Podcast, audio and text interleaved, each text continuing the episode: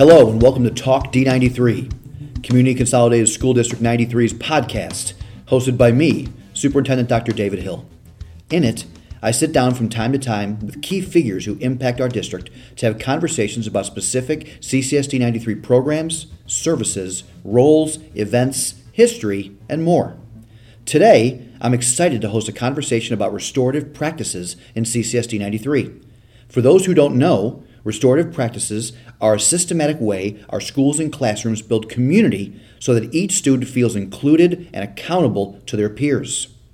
This creates more productive learning environments and reduces the amount of time classrooms spend devoted to discipline. To help give us an overview of restorative practices and the many ways they are valuable to our schools, I am pleased to be joined by CCSD 93 Assistant Superintendent for Student Services, Dr. Krista Morrissey, Elsie Johnson Principal Maria Weber, and School Resource Officer Pablo Castro of the Carol Stream Police Department. Welcome, Dr. Morrissey, Principal Weber, and Officer Castro. Thank you. Thank you. Let me start by asking Dr. Morrissey what are restorative practices and why were they brought on to District 93? So, restorative practices are a systematic way to build community and forge relationships in classrooms. Um, we brought them in to District 93 um, to enhance what we're doing with students. In the area of um, our strategic plan, we talk about the social emotional development of our students. And restorative practices allows us to fully implement um, systems that support the whole child, making certain that every child's voice is heard. Really allows to build community and relationships, um, not just with the teacher and the students, but student to student as well. There's a great deal of educational research that improved academic outcomes also occur when students are participating in environments where they have a shared sense of community, where they feel honored and their voice can be heard. Um, and so restorative practices allows us a systematic way to do that in all of our buildings um, to enhance the learning environment for all of our students. One component of restorative practices is community circles. Dr. Morrissey, can you tell us a little bit about how these look for students and what they accomplish? Certainly. There's a variety of circles that we um, do. Sometimes we do circles in content specific areas where kids are learning in circle. Um, we also do circles to build community and relationships. The a, what a circle basically is is kids coming together making certain that every voice is heard. So the circle is designed for um, a system of responding or communicating with each other. We um, actually do it in a very strategic way where there is a talking piece and norms that we all agree upon. And each child eh, or adult who's in the circle then has an opportunity to answer a question, participate, and um, share in that. Every student's voice is heard that way with the talking piece. We make certain that all people in the circle are actively listening to their peers. And in this way, we get to know each peer. Whereas if you're not in circle, sometimes one or two voices in the classroom might be overemphasized or um, they may share more than others. In a circle format, we're allowing each child to really participate fully um, with whether that's an academic or a community circle or even possibly a restorative circle. If there's a situation in a classroom where students are struggling to follow expectations, the teacher might circle up the students to talk through how do they resolve that issue. Um, and that way, every student is a part of creating that um, climate and culture for the classroom. Thank you, Dr. Morrissey. It's a very nice overview of community circles.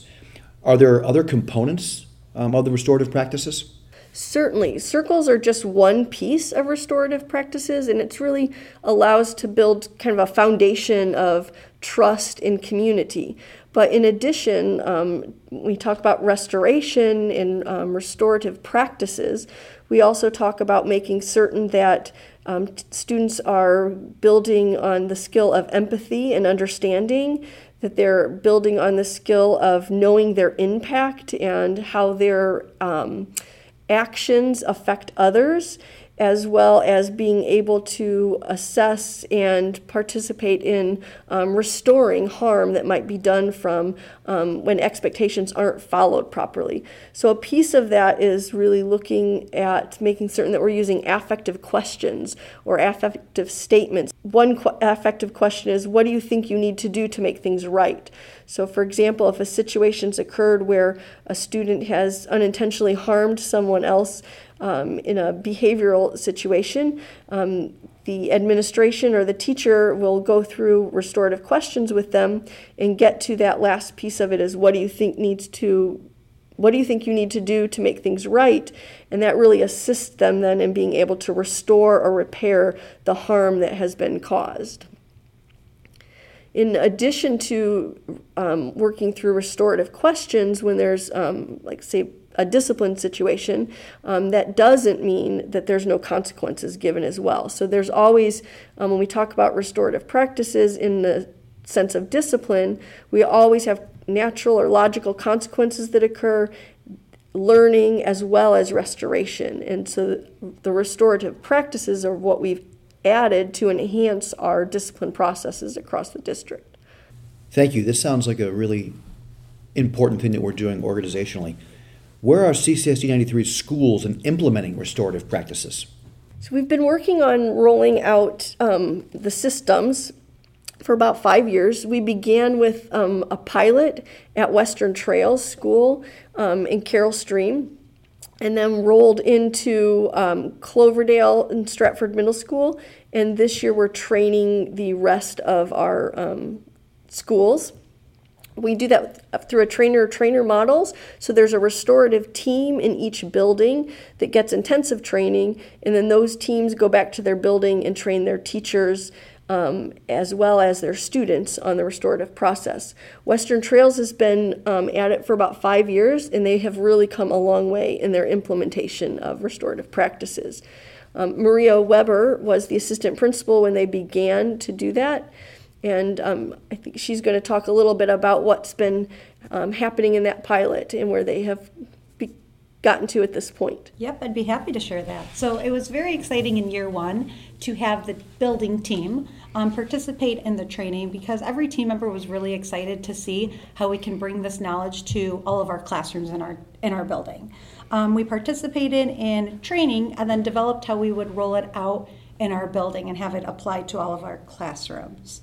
So it was exciting to see as we became comfortable with the um, affective questions, the affective statements, talking about restorative circles and logical consequences with our teams, and how we can make it individual to each situation that occurred or incident.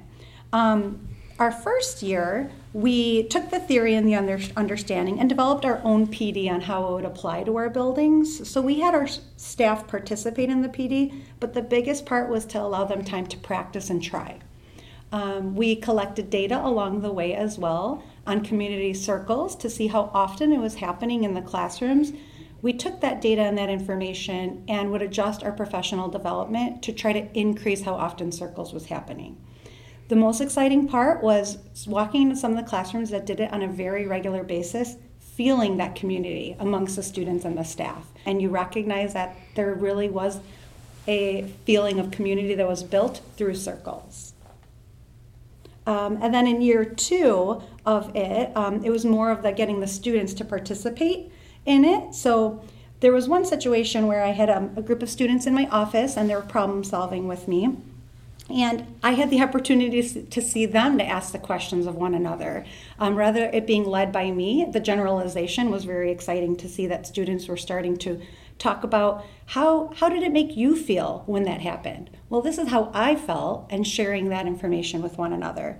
And then to go into the logical consequence of how they can together work through that to repair what was done. And then as we look to year three and on um, we really spent some time surveying our students and doing fidelity checks with our students and our staff, which allowed Western Trails to continue the professional development and identify areas to allow us to continue to grow. I'm really looking forward to having the opportunity to bring restorative practices to Elsie Johnson and seeing the same successes. Thank you. Principal Weber, what did you observe throughout Western Trail's implementation in terms of student learning and student behavior with restorative practices?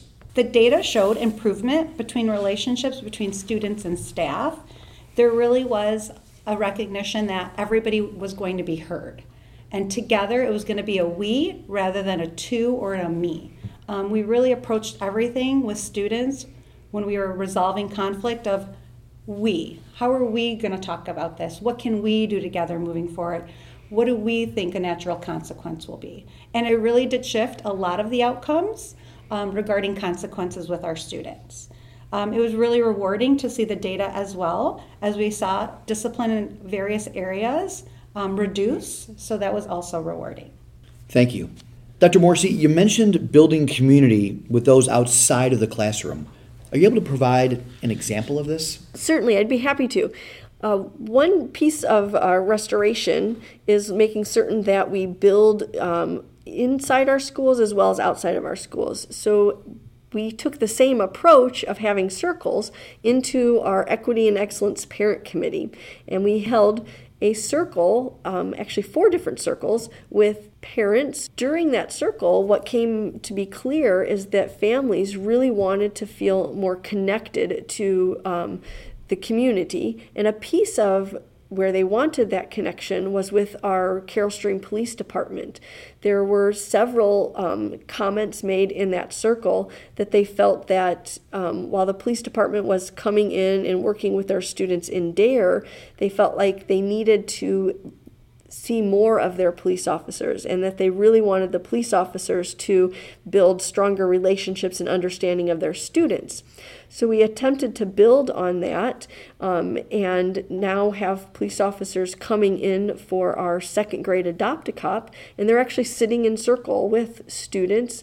So that way the officers get to know the students better, and the students then get to know the officers better in ways outside of um, what you would typically think a police officer's uh, connection to the community or school would be. It was we talk about bringing those police officers in to that. Um, Officer Castro was instrumental in helping us build that, and I believe we're going to continue to develop it and enhance it for the years to come. So one of the first things that we did last year was we put together a program where we had roughly about 22 police officers visit first grade classrooms and they went and they sat in a circle with first grade students. The purpose of that was for the students just to ask our police officers basic questions. What's your favorite ice cream? What's your favorite book? And so the officer was responding back similar to questions that the first graders have, which made it very interesting for both the, the officers the uh, students in the classroom, and even the teachers. Um, they really enjoyed the program that we did coming in last year. Then after that, we, uh, like Dr. Krista Morrissey mentioned, our Adopt a Cop program. Our Adopt a Cop program has been going on for about 10 years now, but never fully where we had officers in every single second grade classroom. And the purpose of the Adopt a Cop program is for a police officer to be adopted by that second grade classroom. The officer goes into the second grade classroom, they read a book, or they sit in a community morning circle. Maybe they show them their police car. They'll do different activities with, with the officer throughout that month of, of the school year. Our um, officer, Carol Cato, our crime prevention officer and public education officer, is in charge of that program and has, do, has done a phenomenal job putting officers in every second grade classroom, as hard as that can be, uh, with officers having different uh, shift schedules, being in patrol or being in investigations. Even our command staff, our police chief, Bill Homer, is one of our Adopt a Cop police officers, so he visits the second grade classroom as well. So, those are some of the things that we've done. We also, this year, uh, last summer, started NRCs, which are neighborhood roll calls. And our neighborhood roll calls are very similar to community circles where police officers have their actual roll call before their shift starts and they'll pick a spot in the community and they'll sit in the community and the community will come out and listen to roll call given and they'll get to hear what's happening in their community and after the roll call is done the officers then engage with the community members that come out. We had a very huge success with that. We also visit different PTA classrooms um, or events that they have. So those are just some of the those are just, some of the small things that we have been doing for a long time. But I will say that over the last um, year, we've really been more invested into making an effort into being having more officers in our schools. Thank you very much. Officer Castro, we certainly value our partnerships with you and your fellow officers. Would you be so kind to explain a bit to you and your colleagues' experiences with restorative practices? Sure. So, restorative practices, I've had the opportunity to sit in several restorative conferences with things that have come up over the time. Most recently, this week, uh, I sat in a restorative conference with one of our facil- facilitators, Sabrina Connolly, and I sat in a restorative conference also with Mr. Petrosky, the principal at Jay Stream. And in that restorative conference, there were probably about, I would say about seven students, and we were discussing something that was happening in social media. It was a conflict that was happening with social media, and everyone had a talking piece. Everyone shared what was going on, and really, in that part, I was able to provide my education, my experience in regards to law enforcement and the legal impl- implications that could happen um, had they proceeded further with what they were doing on social media. And it was pretty neat. I know that Dr. Krista Morrissey talked a little bit about how some students even take ownership for some of the things that they do in these circles. And we actually had a student who actually took ownership and actually said, you know, I want to apologize to everyone in the circle for my involvement in what was going on. So it was pretty neat to, to hear uh, that coming from students. Sounds like an outstanding experience. Thank you. I know we could spend a lot more time getting into the details of restorative practices, but thank you all very much for joining me for this overview. Dr. Morrissey, Principal Weber, and Officer Castro, I truly appreciate your time. Thanks for having me. Thank you. Thank you. Talk D93 listeners, please subscribe to Talk D93 on Apple Podcasts, Google Play, or Spotify, and don't miss a thing from CCSD 93 by following us on Twitter, Instagram, Facebook, and YouTube. You can also find me on Twitter at drhilld93. Join us next time for more from CCSD 93. Thank you.